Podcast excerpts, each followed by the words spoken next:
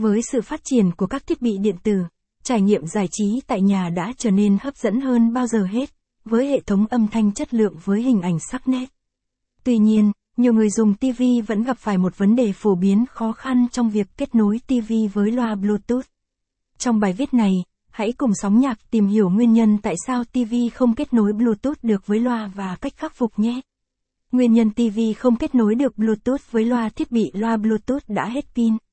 Quá nhiều thiết bị Bluetooth được kết nối, cụ thể, với mẫu TV tìm kiếm SSC, bạn chỉ có thể ghép nối tối đa 4 thiết bị cùng một lúc.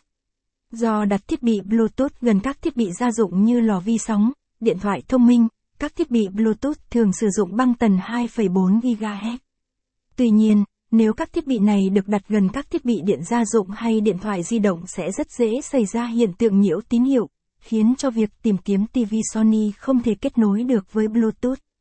Bởi vì TV được đặt trên kệ kim loại và gây nhiễu tín hiệu. Bởi vì bản cập nhật TV của bạn đã quá cũ.